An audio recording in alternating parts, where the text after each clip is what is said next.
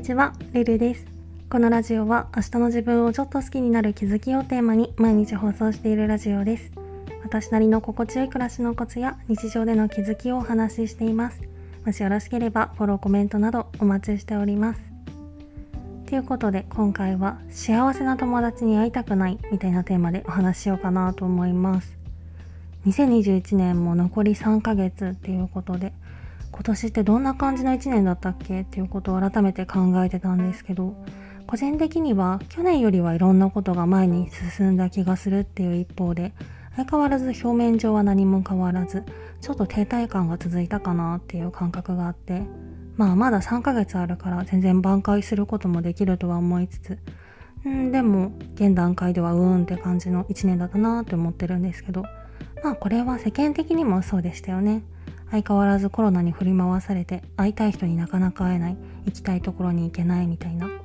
うん。でも私的にはコロナ関係なく心理的に会いたかったけど会えなかったなーって人がちらほらいてちょっと微妙な気持ちになってます。怖いことにこれ去年も全く同じこと言ってるんですけどなんかどういうわけか私がこれまでの人生の中で仲良くしてきた親友と呼んでもいいレベルの友達ってみんなまああくまで私の目から見てたけど仕事もプライベートも充実していて幸せそうな人が圧倒的に多いんですよね。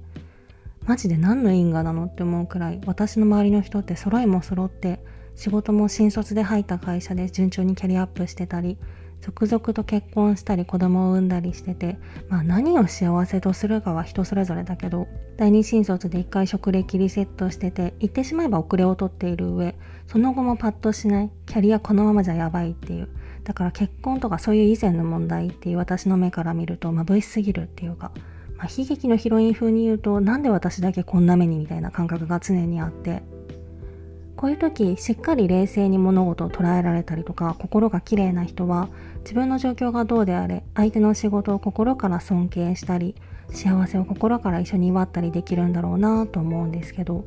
私にはこれは結構ハードルの高いことで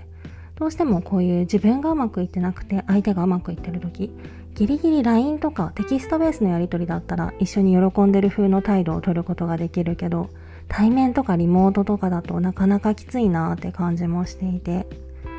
なんだかんだ言いつつ私はずっと人の幸せを喜べる人間になりたいとは思ってるんですけどずっと失敗し続けてるっていうかどう頑張ってもひがむ気持ちとか面白くないっていう気持ちは消せないのでって考えるとやっぱり最適解は自分も何かしらの武器を手にすることができるまで、まあ、別に勝負してるわけじゃないっていうのはよくわかってるんですけどある意味対等の立場になれるまで極力連絡を取らないようにするとか接触を控えるようにするっていうのはある意味一つの最適解とも言えるのかななんて思ってます。これは本当のところはわからないけど人生には一人でコツコツ淡々と作業をしていく影にいる期間といろんなことがスルスル進んでいく光が当たる期間と2つの時期が存在していてたまたま今の私は影にいる期間で友達は光が当たっている期間なのかもしれないですね。まあそんなわけで、まあ、結果自分に都合のいい言い訳をしているだけなのかもしれないけど時にはって言ってもまあ長すぎではあるけど周りとの関係を少しお休みして黙々と戦略を練る期間があってもいいのかもなーなんてこの期間をちょっと前向きに捉えてみようかなみたいなことを思ったのでちょっと言葉にしてみました。今回はそんな感じです。レターでの質問感想も絶賛募集中ですのでぜひお気軽にいただけたら嬉しいです。それではまた次の放送でお会いしましょう。